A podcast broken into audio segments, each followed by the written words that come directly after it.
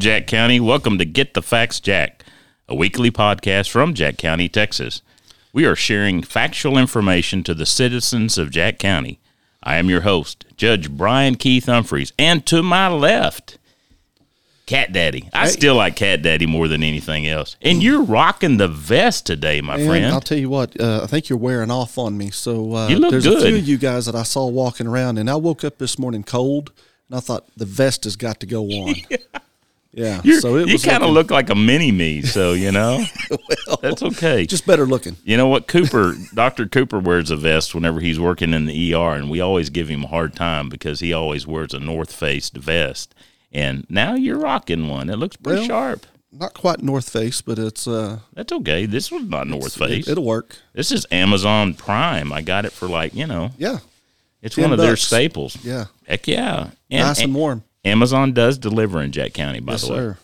Yeah. Every day, even Sundays. That's part of it. That's part of it. Well, we are very excited. We have got a special guest today that I think most people will be surprised that's here. Right. Yeah, Mr. Jason Brinkley. He is the Cooke County judge who has recently announced that he will be running for Texas House District 68. Fantastic. And Jason, I'm so pumped that you are here and taking your time. And we've had this conversation. I said, man, you've got two candidates that have announced that they're running for this office, and you've come and you've made that opportunity. You've decided to come down here and spend some time with us, and I really appreciate that, Jason. Well, thank you. I, I love the setup you you guys have here. It's it's nice. I've heard a couple of y'all's podcasts. I think you've got something going on here that's really neat, and I hope y'all y'all continue it because it's a good way to get the message out to to people because everybody gets bombarded with with social media, with with TV, with everything, but uh, especially at the county level, the more you can get that message out about what's going on, the the more informed people are, the better better decisions and better community you'll have. I love it because it is so nice to talk to somebody, another county judge that understands what we go through with Commissioner's Court. And it's, you know, we can have a great open dialect, but as soon as the press walks in and starts taking notes, I guarantee you my commissioners, they clam up. They don't want to say a word, right? And guess who's speaking? Me. The Same thing. You're the same way. And sometimes what we say doesn't necessarily come across in the newspaper the way we intended it. And I think that's something that, that I've experienced in, in six years as county judge is we can talk about a very important issue to our community and we can have some good dialogue of, of 30, 40 minutes on this topic. And it's nuanced. It's very nuanced topic. And the paper and, and I understand they're they're they're in a position to sell papers. They're either run a headline that has nothing to do with that and mention, you know, one sentence about that, or they will they will misconstrue the entire conversation. So we actually, because of, of COVID, stream our commissioners court meetings now, and, and we've had some pretty popular uh, um, appreciation for doing that. And I think that's something that'll continue continue after after COVID. But I, I like the way that you guys are, have this set up. It's a way to kind of go in depth into the issues and in depth into what's going on uh, in Jack County. Well, it's a way that we could get factual information out to our community and then we can we can select the information and we can be as transparent in my not just giving specific facts. We can allow our listeners to get to know the individuals to to become intimate and that's why you're here today uh, my goal today is to allow the people of not only jack county but also in district 68 the ability to know you on a personal level to get to know who jason is and um, to kind of get a feel of who you are my gosh this is a fast and fur- furious kind of uh, uh, an election It is, isn't it? i mean the governor has set the date the election date is The election date is January 23rd, which is just a few weeks away, but early voting actually starts in about 11 days on, on January 11th. So he set that he set that on Monday, so 2 weeks before early voting begins. There is more counties in the district than there is days between when he set it and voting starts. that's crazy That is that is intense. You know, it looks like a speedboat going across the water. The motor's just touching the touching the water to give you propelling, but you're never touching. You know, And- you're just flying across. and you better midair. hope that lake is like glass Yes. because otherwise it could be catastrophic. So. and and it's crazy. It's it's kind of like uh, drinking from a fire hose, trying to get all this done. And and I know, of course, filing doesn't doesn't end until next Monday. But I know there's at least three of us that are in here now, and we're we're probably all scrambling to do the same thing. Right. And it's such a short period, but I think it's it's kind of needed to a certain extent too, because session starts January twelfth, and so this seat will be vacant when session starts, and and this session is going to be a very very important session, uh, not only because of COVID, but because of redistricting. And so the, the sooner we can get somebody in this seat, whether it's myself, uh, which I, I hope it is, or it's one of the other two, we need to, or somebody that hasn't filed, we need to get this seat filled quickly. Yeah. Well, you know, and that's one of the things I really want us to. I'm taking notes as we're visiting, and so I want to make sure we circle back uh, about what what Austin, what the legislative session. You as a county judge, you have worked with Commissioners Court. You know firsthand. We are the chief financial officers of the county, and you being from Cooke County, you know how important that relationship is with Austin, and it scares the heck out of us every year, every two years when legislative meets, Yes. and because we don't know what they're going to throw at us It's, it's what are they going to do to us this session? Right. and and and it's been controversial and it kind of seems like I'm I love that we have somebody who is an elected official that that can go to Austin and and bring that back or have that representation there uh, in the decisions that's being made. And so to me that's critical. But before we before we get to that tell us a little bit about your background. How how in the world did you become county judge? Tell me about your your um, your uh, your time as a justice of the peace. Tell me about your time at uh, Oklahoma City Law School. Tell me about your uh, wife, who uh, her name is uh, Katie, and uh, tell us a little bit about. Let us let us know who you are. Sure. I was I was born in Cooke County. My my family's been in that county for uh, at, at least five generations. It's actually probably goes back six or seven. Um, went to to high school there at, at Valley View, so on the southern part of Cooke County. Uh, graduated in 2001 from from Valley View and went off to A and M, which was probably some of the most enjoyable experience uh, uh, that I've had, and and graduated from Texas A and M in 2005 with a, a degree in political science. Whoop, There we go. man! I there's a common thread going through here. I, I see this. And now I'm class 87 and I bleed maroon and I was in the Corps of Cadets. I did it all. Now, we're not going to talk about GPA. All that it matters is I graduated, I walk across the stage, and I have a diploma. Mm-hmm. and, and we're not going to talk about college football playoffs either. But Well, hold on. Well, since you mentioned it, I wore this just for you today. I like it. The Aggies are going to be in the Orange Bowl. They are. They're going to play football Saturday Saturday. at 7 o'clock. So make sure you tune in. Yes, Yeah. they should be. Uh, they should be playing in the playoffs. But uh, They should be. But anyway, we won't talk We- about we won't that. go there. Yeah, we won't yeah. talk about Notre That's a Dame whole football. different. That's a whole different. Yeah, we could have another podcast about that. So tell us. I'm sorry, I interrupted you. well, I, went down a, a rabbit trail. But uh, after I graduated from from Texas A and M, I went to Oklahoma City School of Law. Uh, spent a couple of years, three years up in Oklahoma, and decided I wanted to get the heck back to Texas. Uh, so I graduated in 2008. Opened up a practice, uh, a law practice there in in actually in Denton with a, a, a former uh, law school colleague of mine, and and then eventually moved that to Gainesville. Uh, during that time, I was appointed as Justice of the Peace uh, there in Cooke County. There was a vacancy that came available um, through its own little set of dominoes. The the county judge at that time retired. That seat was filled by the JP at that time, and then which created a vacancy in that JP position. Uh, I applied to to fill that two years it was on that term. So I served two years, and then I was reelected for for another four years. So I spent six years as a justice of the peace. Uh, decided that uh, um, would apply or would seek the, the county judge job.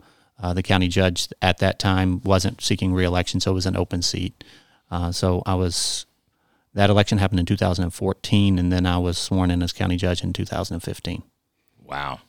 And so for the past six years, I've been uh, been county judge. Been tried to be pretty active, uh, as you know, um, in in not only Cooke County but regionally at the state level and even at the national level. I've, I've got the the belief that, uh, especially as county officials, our duty is to advocate for our county. And if we have the ability, and not everybody's got that ability either because of financials or because of personal reasons, but if we have the ability to advocate outside of our county for our county, then we've got the duty to do that. And so I've really taken that to heart. I, I was president of our council of government for for five years just because they didn't find anybody else that was gullible enough to do it. I think, but uh, um, that was a, a region that includes Cooke, Grayson, and and Fannin County. Uh, also served on the up until just a few days ago served on the board of directors for the Texas Association of Counties and for the National Association of Counties and and you know trying to push issues that impact counties because as you said each legislative session uh, I think there's a lack of knowledge about how local government works. Uh, I don't think it's intentional as much as it is just that absent absentness of knowledge. And so to to try to educate uh, our state leaders on the impacts of what happens to to local government when decisions are made without that knowledge. It's it's critical. That's the only and and one of the things that we're I'm glad to to hear that you said that you worked with or that you were on the board at TAC, which is really um, that's really how we've successfully allowed our voice to be heard in Austin. And you know, there were some changes last legislative session that eliminated some of that voice. Yes. And almost to the point that um, some of the senators and some of the representatives have aggressively gone against that type of lobbying. Mm-hmm. And um, that's why it's so critical that we have a local official, elected official in Austin, because um, there's a little bit of sense around our commissioner's court table that um, that the people in Austin necessarily don't want to hear what the local government has to say. And, and I guess I give them more faith than they don't want to hear it. Uh, it's that it's not being heard and I think it's not from lack of effort. It's but there is a disconnect, and I don't know 100 percent of what's causing that disconnect. Um, but there, but I think one of the fundamental cornerstones of that is the number of individuals that on our in our Texas legislature that have either served as as a county commissioner or a county judge, or on the city council or on the school board is very minimal, and so they don't have that knowledge of what's going on at the local level because we're the boots on the ground. We're the we're the we're where the rubber meets the road and where things actually happen. The state's up there to give oversight, but the execution of that happens at the local level. So, what do you think are some of the the big? What do you think the what's going to happen in the next session? What do you think the big um, hot topic's going to be, and how do you how as a uh, the freshman uh, representative, how in the world are you going to be a very small fish in a very big pond with a bunch of sharks. And I think that's a difficult situation on whoever wins this seat. We're going to be the rookie of rookies, so we're going to get the broom closet in the back. Um, but it's it's how quick you can hit the ground running. Uh, this session's going to be a whirlwind of a session, not only because the issue with COVID and the response to COVID is going to come up, whether they're the executive powers, emergency powers of the governor needs to be revised or revamped. Uh, may even look at how that impacts local communities and, and local authority on, as far as those powers. Uh, financially, the, the budget of commissioners court, or not commissioners court, but the, the state budget's going to be very, uh, very difficult to balance in a in a bad economy uh, that we that we are in now. And probably the other elephant in the room, and it may have to require a special session to do it, is going to be redistricting. And those are all very important things that uh, I've I've made a few contacts in Austin over the over the six years as county judge. I hope that I could utilize that, but any of us would be kidding ourselves if we're going to make if we're going to be the biggest impact in Austin, yeah. in a in a as a freshman. Yeah, I, I think so. It's uh, we had this conversation before we uh, we started uh, recording, but you know, it's going to be an exhausting two three weeks it's going to exhaust your energy, your your mental uh, capacity, your finances, and you're going to have to go to Austin with limited resources and make an impact quickly. But let me tell you something, Jason. You know, you didn't run for this office just in that three week period. You've been running for this position for the last six, seven years. And all your outside efforts working with, um, you know, Association of Counties on a national level and on a, a state level with TAC uh, has prepared you for that. And so I want to make sure uh, the the listeners here, you didn't just decide to do this uh, overnight. Everything that you've done since you were um, appointed as JP has prepared you for an opportunity to serve and represent um, District 68 in Austin. And I think that's that's right to the extent that obviously you you develop that background knowledge being being a local official for over a decade. Uh, but in addition, it's it's seeing how the system works in Austin, uh, how difficult that is, and and sometimes inspirational even on that rare occasion, uh, and and how that interaction even happens with with the national level and and uh, the chaos that is is going to ensue in, in, at the national level or has always ensued at the national level as well. So it's it's figuring out how those dynamics work, and I think I I think I bring a, a, a base level of understanding and knowledge of how those systems work and where the right players are. Um, but like I said, it would be foolish for any of us to think that we would be one of those players immediately. I totally, I, I totally agree with you. We we kind of tongue in cheek says, "Oh my gosh, what have what have we just signed up to do?" And so, you know, um, I think it's going to be it's going to be a a, a quick three weeks. Uh, we anticipate there's going to be a runoff. Very possible, very likely. Uh, but you know, I I know that your desire is to win it outright. And so, how are you going to be able to reach all the counties? How many total counties is in 68? There's 22 counties. 22. How how are you going to make? How are you going to how are you going to how are you going to make that special touch with all the voters in that district. That's huge. Well, I think in, in three weeks, it's it's almost impossible. I mean, anybody would be fooling themselves to think otherwise. But all we can do is try our best to to do that, and that's all that I intend to do is try. I will hit every county in that period, and I will talk to everybody I can.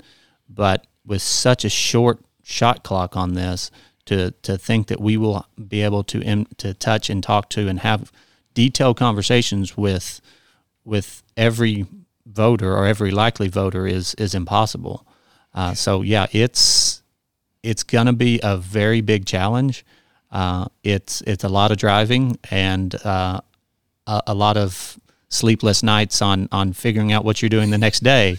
Uh, uh, but it's it's a challenge that I'm I'm ready for and, and have already engaged in over the last few days, uh, gearing up for it. How? let me ask you a couple of questions here. How do you think that Austin has responded. Um, how do you think we've responded, even on a county level, to the COVID situation? You know, it, that's a that's a very difficult question because early on in COVID, and, and I know you you know this as well as I do, what we thought it was going to be was potentially much worse than I think what it ended up being. Not that it was it's it's it's bad for a lot of people and that is completely true and it's still a huge issue especially for for medical personnel and and resources. And there's a lot of people that have struggled with it and that's not to to be taken lightly. Uh, but I think there was some overreaction that happened on the early end of it and and I'm not saying that was irresponsible because we didn't know. We didn't know what we were dealing with. But you know, I, I, I believe that you know when it gets to mask and mandates, I believe masks help. They're not the be all end all, but they help. I don't see that shutting down businesses solves anything. It it will cripple a small county like like Jack County. And we've had businesses in Cooke County that are that have had to close permanently or are struggling, scraping together everything they can to survive. So the the minimum, if any, impact to to stem the virus that happens on a shutdown has to be evaluated against what that does to to those small businesses, to those communities, to to things like mental health. Uh, so I think we've at the at the at the governor's level because we we've taken every off road we can. When the governor gives local government the authority to either open up more. We've always taken that opportunity. We've always tried to allow our businesses to open up the max that we can. Right. But most of that's set at the state level, or almost all of that's set at the state level. And I think there's been initially maybe an overreaction, but I don't think we've worked to correct that soon enough. Right. That's one thing. Uh, Frank Hefner, being our emergency management coordinator, and myself, and then our local health authority, Dr. Robert Cooper, we have we have Austin on speed dial. We've got Drew Springer's office on speed dial, Pat Fallon's office, anybody that we can get to because you would not you would never think that the GAs that have been passed down, specifically GA 32 that that addresses the um, the hospital capacity before they can, you know, not do elective surgeries, how it would affect a small rural community, and it has dramatically impacted us. Um, but anyway, those type of things. Um, do do you think? Do you think that we've the next thing on COVID is going to be um, the vaccine? Yes. Do you do you think that our response, you know, of course, the federal level is a little bit out of our control do you think that we've responded correctly with the distribution of the vaccine at a state level? Absolutely not. I think that, and, and we talked a little bit beforehand uh, on the struggle with getting vaccine to rural communities. And, and I know you guys are struggling with it. We're struggling with it in Cooke County. Uh, I'm still the acting county judge, and we can get into that in just a little bit on how that scenario all plays out. But we are still struggling to get any vaccine, and we have a plan. We have a local plan on how to st- distribute that. But those vaccines are going to the more urban areas. And I'm not saying that we shouldn't get volume wise more, but it should be proportional. Correct. And whenever you have large counties uh, that are four times our population getting a hundred times more vaccine, that's not equitable distribution. Right. Mm-hmm. And and so I think we need we in that aspect, it hasn't worked. Yeah, I it really created a problem. I was working through our Texas Department of Emergency Management chain. That's one avenue we have, our channel to get to Austin. And, uh, you know, I was looking at the uh, Moderna vaccine distribution list, and whenever I saw some um, some pharmacies receiving them prior to our FCH hospital here in Jack County receiving them, I was a little bit upset. And, um, uh, you know, I thought, here we go, big business, controlling Austin. And, and it goes back to something that, you know, of course, we're probably the most, uh, you know, Cooke County is probably the largest county as far as population in your district, followed by what Montague, Jack, uh, Young, yeah. obviously, maybe Childress up in that area. But you know, a lot of the decisions that are being made in the state of Texas come from the Dallas Fort Worth area, Harris County, Bexar County, Travis County, you know, and that's where most of our population is. Yes. And, you know, rural Texas has got to have a voice. Yes. Yeah. And uh, that's one of the things as as you make your way to Austin, man, I hope that that you scream at the top of your lungs that rural Texas is what makes Texas Texas. And I think you're exactly right. And I think after redistricting, it's going to be even harder for rural Texas to have a voice uh, because that population center is in that in that triangle between Dallas Fort Worth, San Antonio, and Houston, and that's where. Although we're seeing some population growth in Cooke County, it's minuscule compared to what, what is happening in the Metroplex, and and we need to make sure that rural Texas is being heard as loudly and as clearly at the at the state level. What are some of the uh, hot topics? What what what's going to be your platform? What what's your takeaways today? Well, I think as a coming from it from a local government standpoint, it's obviously local decision making. I still consider myself I consider myself a conservative and I still consider the one of the fundamental aspects of conservatism is government closest to the people governs best. Mm-hmm. And so the more discretion we can give to the local level, the the better those decisions will make. We see people at the gas station, at church, at, at the grocery stores. We see them every day as elect, as local officials, and we hear that voice of the people much louder than higher levels of government does, and that's simply because of population. The next thing is we've got to, and I and I've been working at it at, with the National Association of Counties for a number of years now. We've got to address rural broadband. We have to. I've served on uh, two different committees with the National Association of Counties uh, working on that issue. Actually, helped develop uh, uh, through the Rural Action Caucus a, a broadband testing app called Test It that actually sends that data directly to the FCC to say, hey, your mapping is wrong because mapping drives funding. Right. And if your mapping is wrong, then your funding is wrong. And the people that really need funding in the areas that really need that funding are simply not getting it. And, and I think that, that crowdsourced data really helped over the past year because they're starting to make changes at that national level on how they how they the formula used for those maps. And so I know that's very granular and very nuanced, but if the maps are more correctly identify if the maps more correctly identify where where your problems are, then there's a lot of funding out there, then that funding can be pushed down to those areas that that actually need it. Yeah, yeah. Hefner, I'm surprised I didn't hear an amen out of you over there. I'm over here nodding my head. Yeah, he's a pastor of Mountain Home Church, and so uh, I was. I almost just right in the middle of local government comment. I Yeah. almost just say, "Preach it, Preach brother! man." Come on, man, let it rock." It is. It's so critical. Um, those basic things. Uh, you had you had mentioned uh, mental health, and I know as a county judge, you know, uh, we deal with. You know, nobody likes to talk about mental health issues, and um, I can't tell you. I never, whenever I took this office two years ago, I didn't realize that I would be faced with so many uh, emergency detention orders, and I would be um, having people go to Wichita Falls, uh, whether it's Red River or North Texas uh, State Hospital, uh, and I've got a couple of them in Vernon, which is more of a forensic bed. Yeah. I I didn't realize that in rural Texas we have a mental health problem. Yeah, yeah, and it's and it's not just rural Texas, but rural Texas has been magnified because the number of state beds is is severely limited, and and I think if we don't address mental health, and and it's going to require and and as a conservative, I know this makes people cringe, but it's going to require more funding for mental health, but there's there's the humanitarian aspect of that. But the financial aspect of it is if you're not housing them in an appropriate facility or if you're not treating them in an outpatient way, they're in our county jails.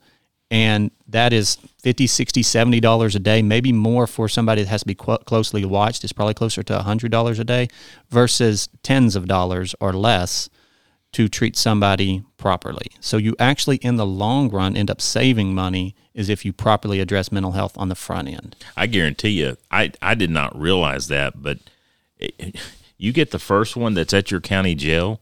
Our our employees, first of all, they are trained, but mm-hmm. they're not extensively trained to deal with those type of inmates.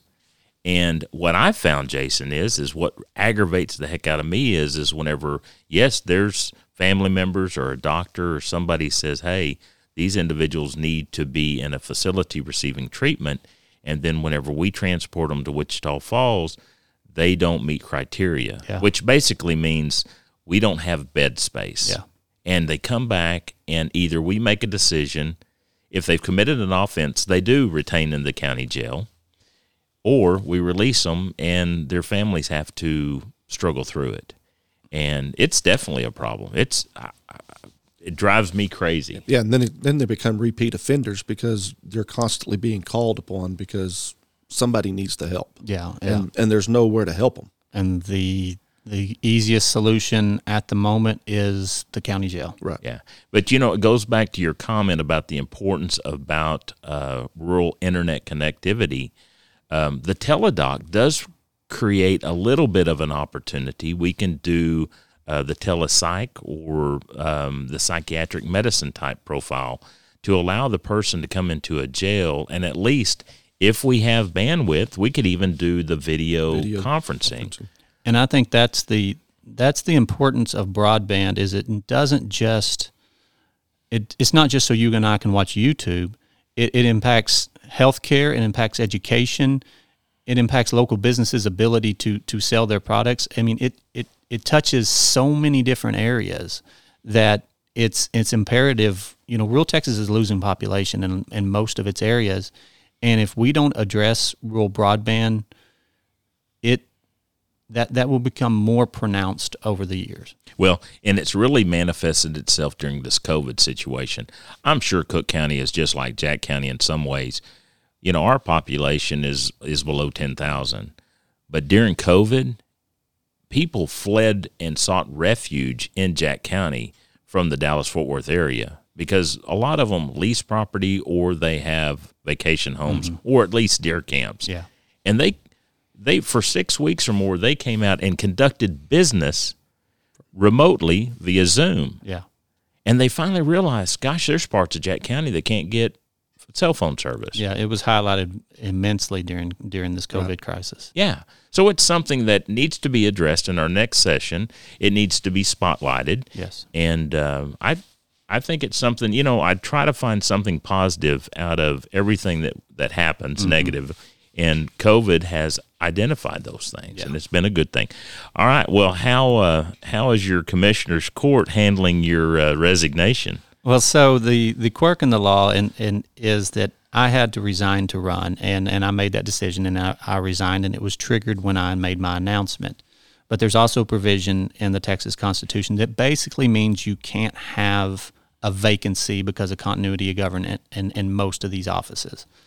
And so, Commissioner's Court has the duty and the obligation to appoint my replacement as county judge to fulfill the last two years of my term. Uh, they are they're working through that process is the most delicate way to put it. Um, hopefully, they'll make that decision soon. I am still a voting member of court, but they're the ones that are going to have to live with the choice. So I'm I'm putting as much of that responsibility on them to to come up with uh, with the best candidate. I know they're meeting again on Monday to to talk about uh, the process. Part of that is we have a new commissioner that's coming in January first, and so we Wow. wanted, we wanted them to be part of that process as well. Welcome. welcome, welcome to put your feet into Yeah. the fire. No kidding. So there's uh, yeah, welcome to it. So here's uh, here's your first decision is to figure out who who's leading the uh, conducting the commissioners court going forward. So I, I absolutely love it. They're going to miss you, and they have no idea the responsibilities of a county judge. I, I, one of the first things I learned real quick, of course, I was a commissioner before I became county judge, and I really thought the judge just had that one function. And I'm thinking, why aren't you? Why don't you have this lined out? Because the only thing you're doing is preparing for commissioner's court, and you got two weeks to do that.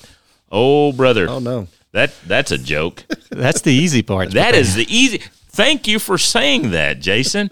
Commissioner's Court is the easy Yes. part. That's where I'm most of the time not in a hostile setting Yeah. and I'm working with peers that we should be all like minded. That's Mm-hmm. the only safe place of my two week period is in Commissioner's Court. Yeah, and most of the time, by the time something's coming to commissioner's court, you you have found a solution or a potential solution to that problem. Uh, it's addressing the problem on the front end is the part that happens behind the Oh, my scenes goodness. that most people don't realize. I got to say something. I'm so glad. Um, you know, I've noticed whenever I look in the mirror that my gray hair is beginning to make a uh, definite change. So, uh, you know, well, mine turned loose before it turned gray, so I didn't have to worry about that.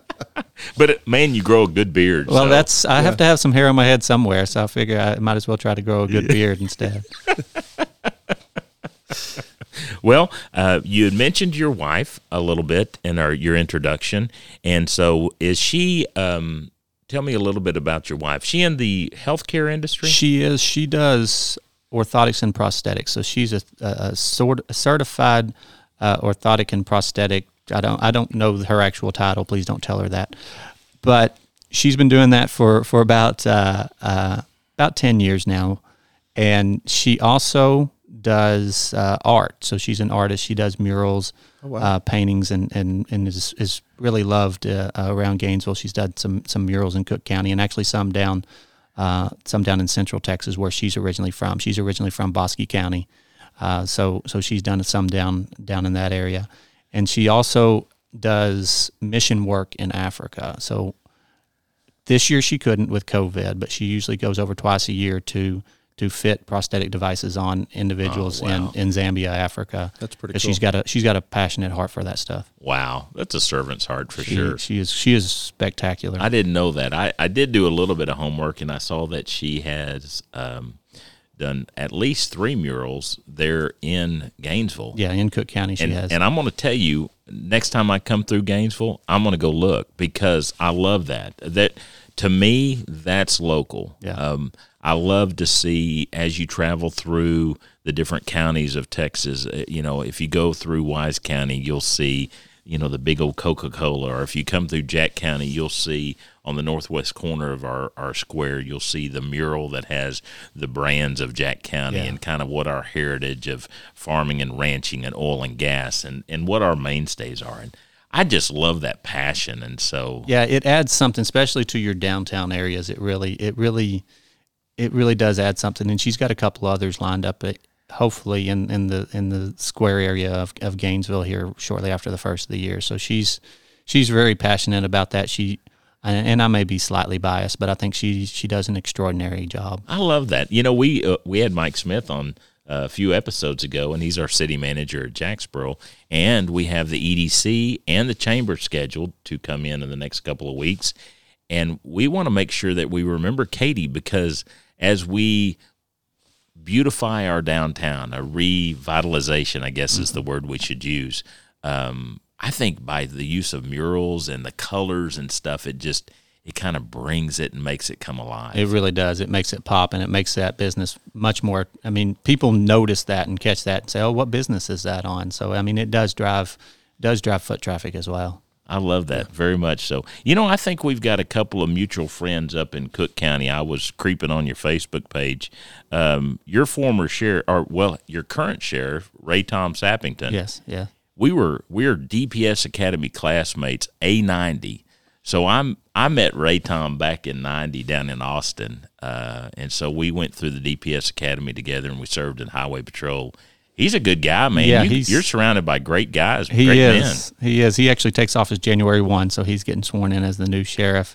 Uh, he likes to joke that he hid his Easter eggs for me when I was a kid, so he's he's a couple years older than I am. But yeah, I think he'll do a, a great job. And, and I worked with him some when I was a JP, and he was a state trooper. So Yeah, he was. He was. I guess he was highway patrol sergeant. that's true. You know, in in in the highway patrol world, a highway patrol sergeant's probably the hardest working guy there is. Um, he manages your local DPS office, but uh, those guys are kind of what a county judge is. They're kind of the cheerleaders for the highway patrol. They're the guys that take the heat. They're the heat shield. But man, they're that's a tough job. I, I, I tell you what, I my heart goes out to those guys, and so uh, and then also um, I noticed that John Fleming had liked a lot of your posts and stuff. Do you know John? Yeah, I know John. He was actually the pastor there at uh, First United Methodist Church in, in Gainesville. Uh, he he just moved to Oregon actually uh, back this summer, uh, so that's where I go to church. And and I was when he came in, I was the chair of of uh, SPRC. It's it's the basically HR committee. Uh, and then I was I've been ad council chair for, for the last year or so. So I've worked closely with John uh, on the early end of COVID, and then he he was. Uh, I know they moved to uh, to Oregon area, and I think they're enjoying it up there. What a great opportunity! I met John whenever he was the pastor in Henrietta. Oh yeah, and then uh, we were sad to lose him because a lot of our friends we had a close connection with John and his wife, and then uh, but you know Gainesville wasn't very far away, and then whenever he had the opportunity to uh, to go to Oregon to the Northwest, I thought what a what a major change, but couldn't find a more passionate, humbled. yes, I don't know. I have a I have a a very special place in my heart for John Fleming. yeah. So- He's he's a great guy. I, he he truly helped me through some difficult times. Let's put it that way. Yeah. So, but anyway, Jason Brinkley, man, it has absolutely been an honor to sit down, and I want to thank you for taking the time out of your very compacted, busy schedule. I, as we were preparing for this par- broadcast or podcast, um, I said, Jason. Dad gum, we're wasting time. I mean, you we've talked for 20 minutes before we even started recording, and that time is very valuable. And I want you to know we recognize that. And and I hope that this um, podcast has allowed um, the voters in District 68 just to know you a little better. So uh, as we take this out, give us some final thoughts. Give us your um, your best line. Uh, what do you want the people to know about about you? Well, I, I'm probably not the best politician out there. Uh, I consider myself more of a nuts and bolts workhorse guy. So I, I really like to uh, to represent House District 68 and and actually accomplish some of the, the, the issues we talked about that need to be addressed. They may not be the necessarily the most flashy issues out there, but they're issues that really impact lives and can really enhance the lives of, of individuals in HD 68. I first met you, and then we'll close this thing out. I first met you at a judges meeting uh, two years ago, and I was brand new to the scene. I was a very small fish, and as I've said many times, I know my place amongst those powerful men, uh, especially with judges. And one of the first things I do is is I kind of size up the room, and I I sit in a strategic place. I, you know, my highway patrol kind of comes out, and I kind of size up the room and kind of see uh, who everybody is and who the players were. Jason, I've told you this before. Immediately, I identified you as somebody who was probably one of the most intelligent men in that group of judges. Now, this is this is probably 20 county judges. Mm-hmm. Definitely, we're on the younger side of the group. Mm-hmm. A lot of experience, maturity, and wisdom in there. And I'm telling you, very quickly, I saw that um, you had the respect of all those men at that table.